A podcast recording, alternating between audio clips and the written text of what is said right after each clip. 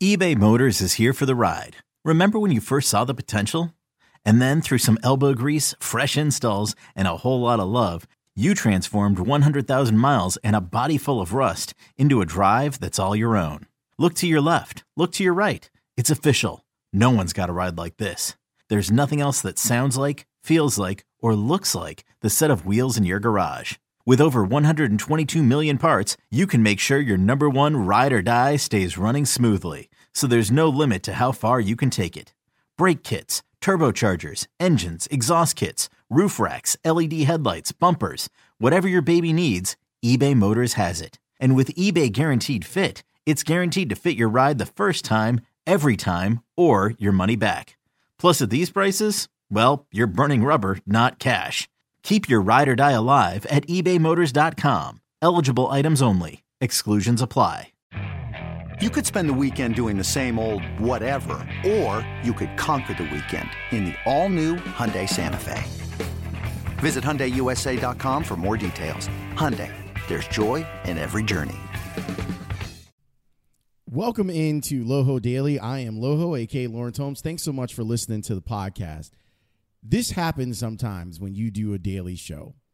You have the best intentions in mind for what the show is going to be that day, and then things happen and you have to adjust on the fly. This happened on Tuesday. On Tuesday's show, Herbie and I had kind of planned out what we were going to do. Obviously, it was going to be a lot of Bears conversation, and we were going to talk with Jim Gray. We had been planning to talk with Jim Gray for weeks. He has a new book out called Talking to Goats, which is amazing. I'm going to read you just Greg Bishop of SI fame wrote it with him. Here's some of the chapters Mike Tyson, much more than a bite. Ali, touched by greatness. Hammer and Hank, Mr. Decency. Tom Brady, my friend the GOAT. By the way, Tom Brady wrote the foreword for this book, Talking to Goats. I had seen Jim Gray talking about this book in a couple of different places. I said, you know, I, I want to talk to him. I want to get him on the show. And, and Herbie worked diligently to get him onto the show. So then what happens? Like we I have my interview planned out. Like I know the things that I want to ask Jim Gray. I, I I'm looking forward to what he says and if I can follow up on some of his because he's he's seen a lot throughout his career. The Bears lose in horrific fashion on Monday night, and we knew that we were going to talk about the Bears. And Jim Gray did the halftime on Westwood One, so he was watching the Bears game. So I knew that I could ask him at least one question about the Bears and get a good answer out of him. Then, as I'm getting ready, like as I'm sitting at the desk doing my pre show stuff, the news about Theo Epstein comes out. And all of it ends up getting lost in the sauce. Like, not to use a cliche, but yes. So I had this great interview with Jim Gray and and people who heard it live, I think, really appreciated it. But we couldn't react to it because there were other things that we needed to react to in the moment. So I wanted to make it a standalone episode of the podcast because I think it's that interesting. It's rare that I'll do this and like pull a whole interview and throw it into the pod, but I think it, it you will get something out of it. So inside here, Jim and I talk about Mike Tyson for sure. There's there's an incredible story at the end of this interview about Mike Tyson. He talks about Michael Jordan. I, I wanted to ask him a lot about Michael Jordan, but we started off this thing with me just talking to him on what was the inspiration behind putting the book together. Well, I, I just thought it was time. Uh, all of these things that happened uh, throughout the course of my career, from being able to travel travel with Muhammad Ali and and become a, a lifelong friend, and in the ring with Tyson so many times, and the ear biting, and the malice at the palace, and um, you know LeBron's first game, and the decision, and all of these things just accumulated, and and I just decided, you know, having interviewed the past nine presidents of the United States and Nelson Mandela and Mikhail Gorbachev, and a, a good friend of mine, Stedman Graham. Uh, you guys know Stedman well. He's a, a Chicago guy, and Oprah. Stedman has for years told me two things: Jim Gray, they're paying you to talk. Just keep talking, and get all these stories down on paper. Write a book. Write a book. So I finally decided. You know, I turned 60 years old, and I said, okay, I, I think I think it's time to do this, and got a great writer to uh, write it with me. Uh, Greg Bishop of Sports Illustrated. He's prolific, and he did an, an amazing job putting tens of thousands of interviews and events together and organizing this uh, 43 years that I've been in broadcasting. I heard an interview with you maybe a couple weeks ago where you were talking about Mike Tyson, and that that soundbite that we played coming back into segment was you on Tyson's podcast. You had said that you thought that the interview after Tyson got his ear bitten was one of the best that that you'd ever done. Why is that the case? Well, when he bit Evander Holyfield's ear, we had never seen anything like it in our lives, and we haven't seen anything since. So uh, when I was on the broadcast with Showtime and Steve Albert was calling the fight, and then Mills Lane stopped the fight on the second bite, you know, I knew that this was going to be something that was going to be forever remembered. And you usually aren't thinking about that during the time, but I knew nothing like this has ever happened before, and it's not going to happen again. Don't screw this up. So, you know, uh, Mike ran out of the ring, and there was a melee in it, and uh, went back to the locker room. And make a long story short, Don King got Mike to come out and did the interview.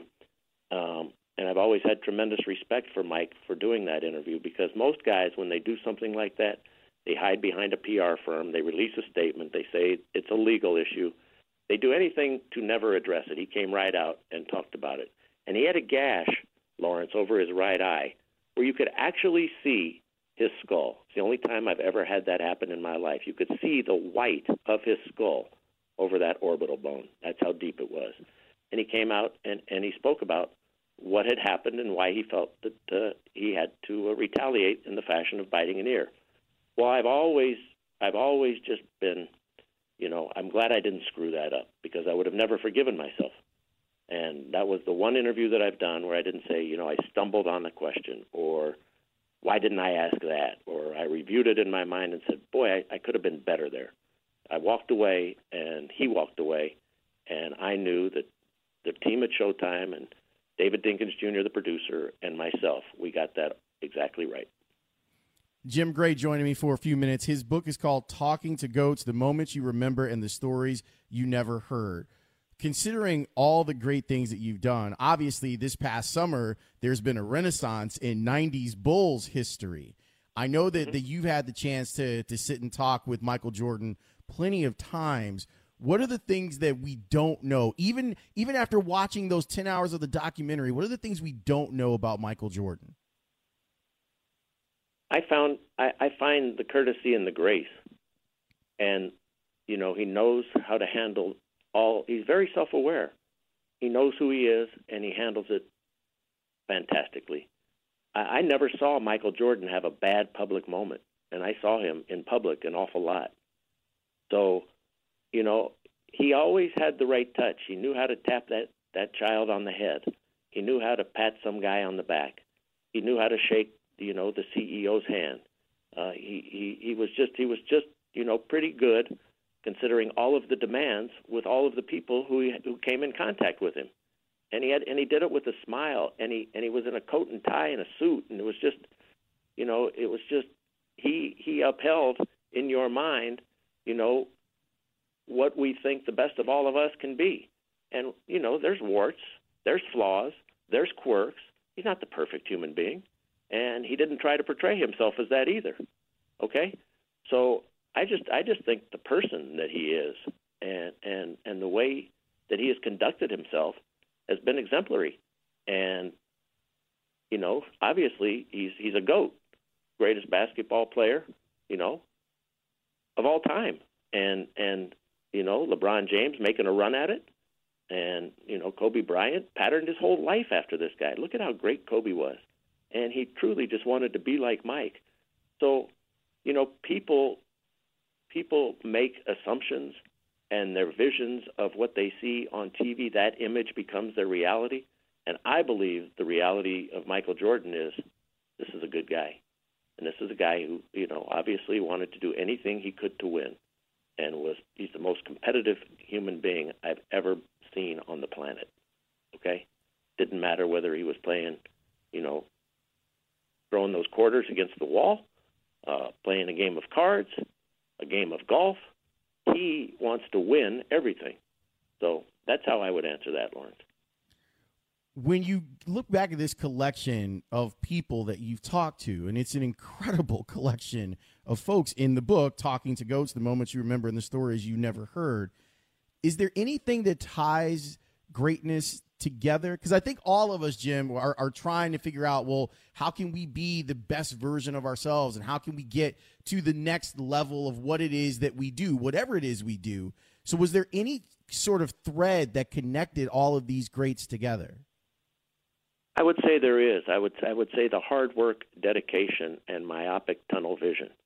They all went about it in different ways, but it all comes back to basically that that they all have that that same thread that that you can intertwine between all of them have that. And then how they how they achieve that uh, is is you know different. I mean just there's a there's a chapter on perfection that i wrote and and i put that that theory and and and, and trying to obtain that uh, with don shula and the perfect season who was my partner on the radio and, and who I covered as the Dolphins coach, had the perfect NFL season, the only one, uh, you know, in modern history, 72 Dolphins. With Floyd Mayweather, who was 50 and 0, and who that O after his name defines his whole life, that zero, that perfection. Uh, also, the zeros after his name in terms of his bank account. and Michael Phelps, who became the most decorated Olympian in the history of not only swimming but any Olympian, and how and how how an adult human being was so dedicated that he was willing to stare underwater at a black line for the majority of his adult life. At a black line underwater, so that he could somehow figure out how to be a fingernail better than a competitor from Australia or New Zealand or Russia. And he did that to win all those medals to the point where it torments you okay? Tormented, all right? I talk to Tom Brady all the time about being able to touch perfection and not be able to hold on to it, and how throw he's ha- he's thrown the perfect pass, he's engineered the perfect comeback uh, against the Falcons, twenty-eight to three, and then winning that Super Bowl. He's had those type of feelings, and, and and what drives him, and it's to try and do it again and again, and to somehow be able to hold on to it. But nobody can. And Kobe Kobe said he always realized it wasn't reality to try and chase perfection because to him it wasn't realistic, but he said it sure was a whole lot of fun trying. How did you get so tight with Tom Brady? Because I, I gotta tell you, Jim, like I, I used to be the nighttime host here at the score. So I would often run into Monday night, Thursday night, Sunday night football, and I'd hear your interviews with Tom Brady, and I'm like, no one gets Brady like this. How did Jim get Brady like this? So I got to know how did you guys build this bond that you have that that comes across pretty clearly over the air on the Westwood One broadcast? Well, it it it, it just started as me covering him. I, I hadn't met him until uh, three days before he played in his first Super Bowl when I did the interview on Westwood One, and the interview went well. And after the game, interviewed him uh, right immediately after, and then I asked him would he come out and do another interview for the Today Show on the field, and he did it. And so I just basically covered his career, and then Don Shula and Mike Ditka could no longer do the radio. Ditka had duties at ESPN, and Don Shula just wanted to retire, didn't want to do the show anymore because he was getting up in the years. So I saw Tom by accident one day uh, with his son playing uh, tennis by total accident in Los Angeles, and I said, you know, let me throw this out there. So I told him you know, we have an opening on the radio. Would he ever consider doing a weekly uh, guest appearance? And he said, let me think about it. What does it entail? And he thought about it, told him what it entails, called me back about 10 days later, said, I want to do that. And now for over a decade, we've done the pregame and the halftime. And uh, he wrote me a letter, though, Laurence, before we did our first show, which says everything about this guy you need to know. Handwritten letter came to my house, and he said, Thanks so much for the opportunity. I'm really looking forward to doing the radio show just understand, Jim, that you'll get the same effort out of me on Monday nights that I give my teammates on Sunday afternoons. That just blew me away. Still blows me away. But that's how he handles it. So we've become, you know, good friends. I'm so honored uh, and and truly humbled and grateful that he does the radio show with me and that he was willing to put his name on the cover of my book uh, by writing the foreword. Before I let you go, Jim, I, I just want to go back to boxing real quick because you're you're kind of known for doing these incredible in-ring interviews with guys after fights. And it's an intimidating environment overall. And anyone that's actually covered a big time fight can tell you what the energy is like there. In these moments, whether you're talking to Mike Tyson or you're talking to Adrian Broner, like how how are you able to stay as calm and as laser focused? Like y- your interviews with boxers when they come at you and and they say, "Well, you're not on my side," or or you're you we knew that you were against me. You're able to pivot as as quickly as any any broadcaster that I've ever seen where did that development come from? And, and I imagine that having to be fast enough to talk with Ali prepares you for just about anybody. I'm I'm not sure how to answer that. I guess it's just you know I, I I've never really thought about it. You know I, I will say one thing. I've never felt imperiled with any of these fighters. I mean I've never thought that any of them were going to do anything you know that would put my physical well-being in jeopardy. So I, I've never had that fear. And sometimes I look back at the tape and I thought, wow, well, maybe I shouldn't have done that. That guy could have smacked me, but they didn't. But I really never had that feeling while it was going on. Look, Mike Tyson one time, Laurence, he, he threatened to kill me live on the air. Said, I'll kill you, and I'll kill Don King. And he had that look, and he, he was serious. And then 45 seconds later, he kissed me on my cheek. And let me tell you, that was far more disturbing. So you know, I just never. You, when when you ask that, I, I'm just trying to concentrate on what they're saying, and just like anybody at home would want to follow up of what's been in front of them and ask them what's pertinent. And uh, so that's what I've tried to do. Tried to do it for the people I work with at Showtime or the network I'm with, and uh, for the audience. So you hear me ask him about the the Tyson interview in ring and the Adrian Broner one. I want to share, if you never have seen it, I want to share the Adrian Broner interview with you, and I'm going to do my best to edit it out. But you'll hear what I'm talking about, where it takes a lot of courage to do what Jim does. And at the end of this, his zinger is amazing. Enjoy. Yeah, bring over here. I got a lot to say. We're going to conduct this professionally, or we're not going to have an interview. You make the decision. What did you think about the fight? What you? I beat him. Everybody out there know I beat him. Everybody out there know I beat him. I controlled the fight. He was missing. I hit him clean more times. I beat him. You averaged eight punches. Less than eight punches was the most punches that you had in the round, and it seemed as though you couldn't get it close like, enough. It already sounded like you was against me. So I already ain't, I already, I already ain't got a fair fact. shake talking to you. But let me talk something. Let me let y'all know. I want to thank the whole hood who came out here. I love y'all. I did this for the hood. Y'all know I beat that boy. Y'all know I beat that boy. They trying to what they trying to do is they trying to get that money again with Pacquiao and um, Floyd. But it's cool. I ain't worrying about it. I'm still that man. I'm on top. Cincinnati, stand up. West Side, two five. You're three three and one in your last seven fights. What will you do next? Hey, I'm 3 3 1 my last seven, but I'll be seven zero against you. Well, that wouldn't mean much. That's the end of this interview. Good luck to you in the future.